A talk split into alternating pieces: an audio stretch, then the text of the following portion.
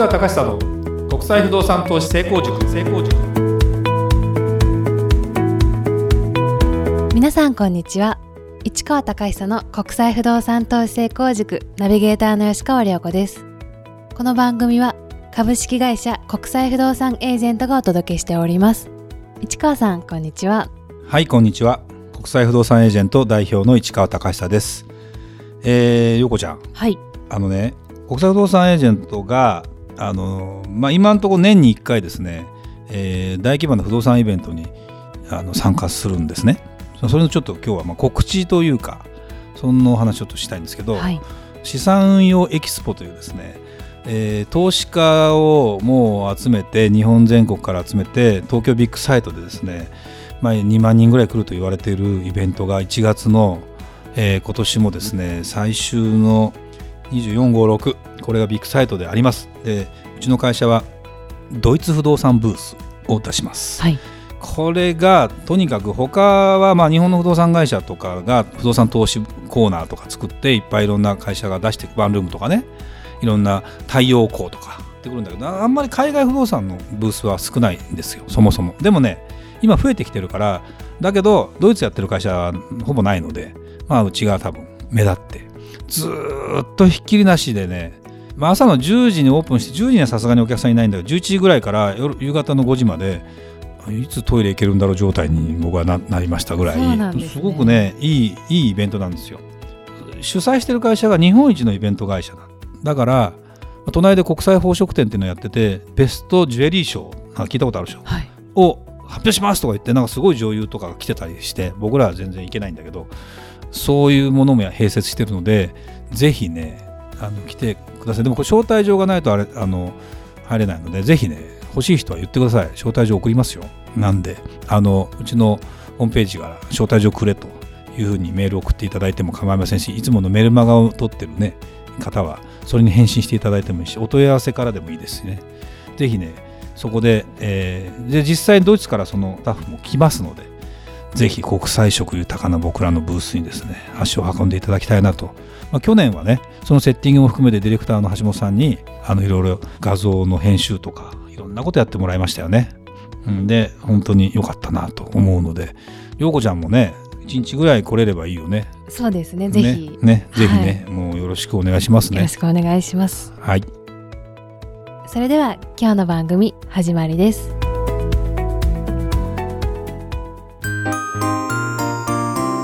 Q&A コーナー。それではリスナー様からの質問に答えるコーナーです。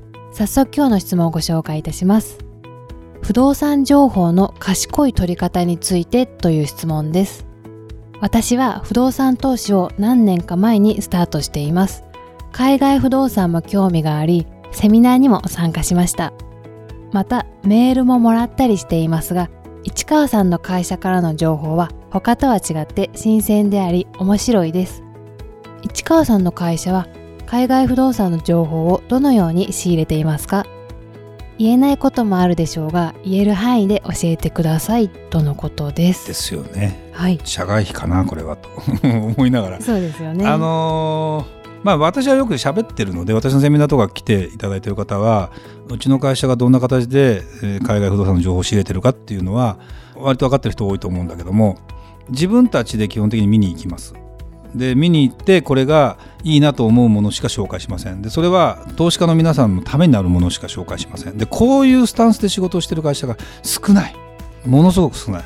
ないとは言わないけどほぼない、はい、だからお金はすいません。セミナーただではやってませんうちはまあ金額は状況によったりするんだけどやっぱりねただにはただなりのものもあって本当に投資家のメリットになる話が聞けるかというと聞けなかったりするケースもあってで僕らはいろんな、まあ、この間インドに行った話もしたと思うんだけどもインド人に売りに来てる不動産とか見るとロンドンであこういうデベロッパーがいてこういう人たちがちゃんと商売してるんだみたいな。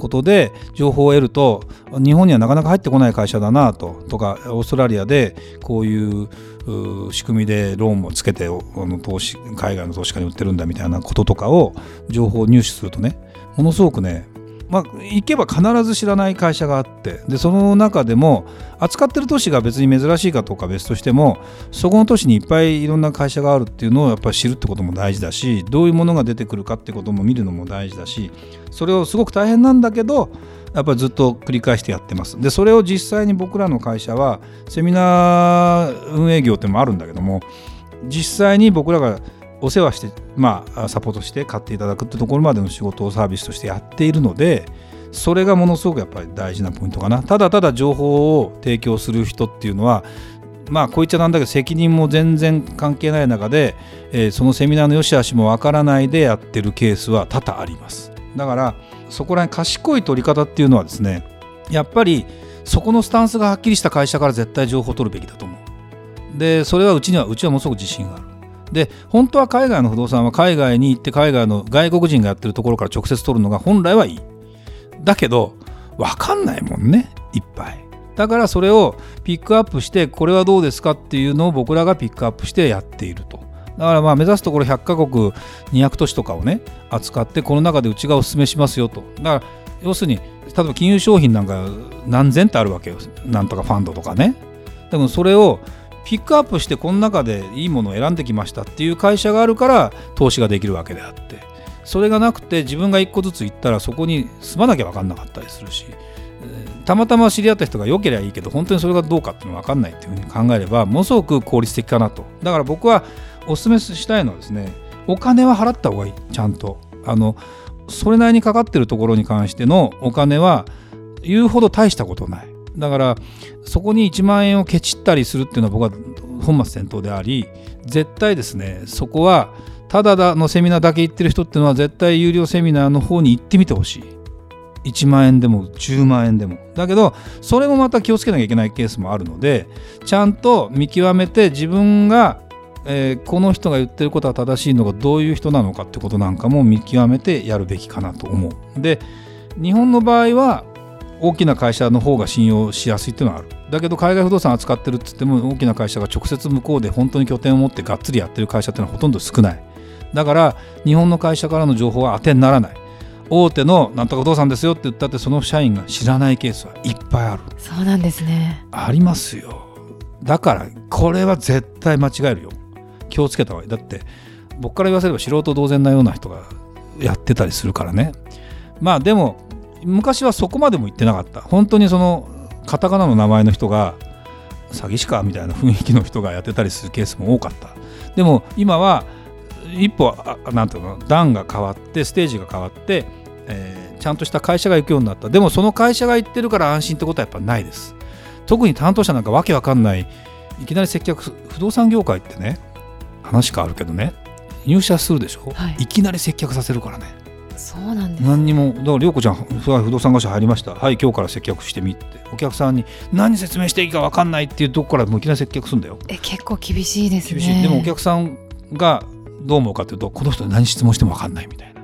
でそこではったりができる人とか 僕最初そうだったけど見よう見まねで。だからいきなりもうそこから1ヶ月で頑張って全部覚えようとするのか。まあ1ヶ月で覚えられないこともいっぱいあるんだけどそこにやって経験値積んでいけば3年やってる人だったら大概もうできるようになるんだけどっていうような世の中の流れがあって、はい、でもそんなことじゃない人たちが本当に海外不動産売ってるケースもいっぱいあって。でお客さんの方も見に行かない。いい話だけ聞いてなんかこの会社だったらいいかなと思う。それは基本的に間違ってます。と思う。ある会社を非難する気は僕は全くないんだけども賢い情報の取り方って考えた時にもうそういう名前で取る時代では絶対ないでもあとはやっぱりいろんな人がちゃんとなんとかなレコメンド紹介を受けたり推薦を受けたりするっていうのも見てフィルターかけてみたりするのもいいし、まあ、少なくとも僕の話をいろいろずっと一連で話で聞いてみてでいくつかのセミナー行ってみて僕のセミナー来てみてとかっていう話で判断してもらったら本当にいいかなと思いますよね。あのそのぐらい、えー、なんでやんなきゃいけないかっていうとやっぱり世のため人のため投資家のために僕らはあのちゃんとした情報っていうのをいかに提供できるかってことを考えてるのでそこに関しては自信あります。結果論はどうなるか分かんない部分もありますよ。だけど何かあった時にうちも逃げる会社じゃないのでぜひねそういうところは考えてほしいなと思うしまああの僕らが仕入れてるのは本当に直に行ってまあ、買い付けも買い付けっていうわけじゃないけどここの物件やりたいねってことだったら必ず見に行って大体やってる。だけどそれだと限界が出るんですよね今後ね。だから優秀なエージェントさんと組めるんであれば仮に僕らが行かなくてもそこの人たちのフィルターを通してきっちりできるようなことは実はね僕らのレベルが上がればそういうところでの取引も増えるんです。そういう会社と今度タッグが組めるんです。で実はもうそういう道筋も引いてるので、まあ、できればそのうちうちの会社が主催する海外不動産展示会イベントっていうものをですねやればここに来てる会社は安心ですよって形であの本当にできるようにしたいなと思ってるのでまあこの1年ぐらいの間になんとかしたいなと思ってるのでぜひあのお楽しみにしていただきたいなと思いますしまあ、そのぐらいの覚悟で僕らやってるのでぜひそんなことを聞いていただいて実践していただけたらなと思います。はいありがとうございました。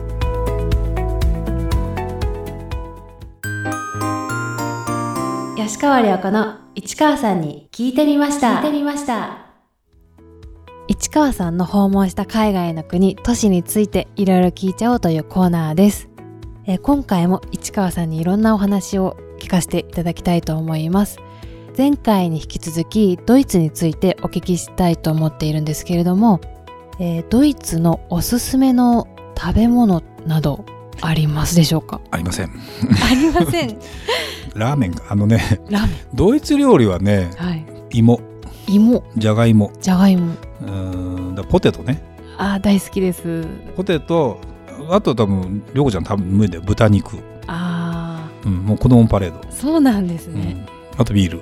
野菜とかはまああまりない？あんまりないな。まあ付け合わせ程度にあるけどね。やっぱり全然バリエーションが違うというかよくこんなものでいいのねみたいな。あんまり食通がいないんじゃないですかね。そうなんですね。あの国は。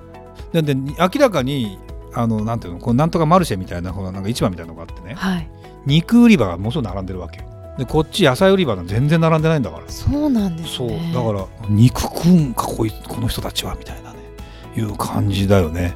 でも肉食べる。でソーセージとかさやっぱりもう豚肉なわけよ。で豚も大きなこうすねすね肉とかをもうがっつりね食べてると思うともうはい、もうええー、みたいな感じカツレツとんかつみたいなのがあるわ。シュニッツルっていう言葉があるんだけど。これもお店によって美味しい店もあるんだけど要はとんかつよね。そうなんです、ね、美味しいけど飽きるよね、まあ、日本人の体質に合わない。体の大きさも違うしさ。そうですよね。そう。だからね美味しい料理だってドイツ行くとドイツ料理食べないもんね僕ら。お客さんラーメン。ラーメンイタリア料理。やっぱねあのラーメンはまあたまたま和食の美味しい店があるから行くけど、はい、あの米が食べたくなるわけですよ米が。米なんかないんだから向こうの人は。一生食わないかもしれない米なんて。そうですそうよ、でだねイタリアンの美味しい店は必ずある。フレンチもあるんだろうけど、うん、でもドイツ料理よりはイタリアンなのか中華料理なのかね、えー、まあ和食なのか。で日本の料理はものすごく人気ありますよ。だってヘルシーだしさ。そうですよね、うん、だからドイツはご飯は美味しくないな。そうなんですよ。すごいぶっちゃけな感じです、ぶっちゃけ言うとね、うん、果物とかもないんですか？あんまり。あんまりないね。普通にバナナ買ったり食べたり。いちごとか売ってんだけど美味しそうじゃないもん。見てて。買おうかなと。うん。とかぶどうとかうん。って感じ。そうなんです、ね、そう。うん。って感じ。だからなんだろうね。何で体ができている？芋と肉。芋。芋と肉じゃがいもですよ。そうなんですね。これでもかぐらい。だからもうね日本人には合わないみたいな感じかな、うん、でもね高なんて高級なレストランとかであのステーキとか食べたけど美味しかったよ。それは。あのさすがに高いんだろうなこの店はみたいな。ちょっとお金出してもらっちゃったから分かんないんだけど。それはあるね。うん、だからドイツでね料理ねおすすめね。あまりない。ビール。ビール、うん、ビールは美味しい。太るけど。みたいな感じかな。ビールとじゃがいもそうだからねドイツ行くとね別にもう食べ物は特に気にしないみたいな。そうですね。今度行きましょうかね。ぜひ。でドイツ料理屋さんがあるじゃない？日本で、はい、そっちの方が美味しいよ。あそうなんですね。日本人好みになってんのかもしれないね。そんな感じですいません。今日はぶっちゃけでした。はい。市川さんありがとうございました。それではまた次回お会いしましょうありがとうございました。ありがとうございました。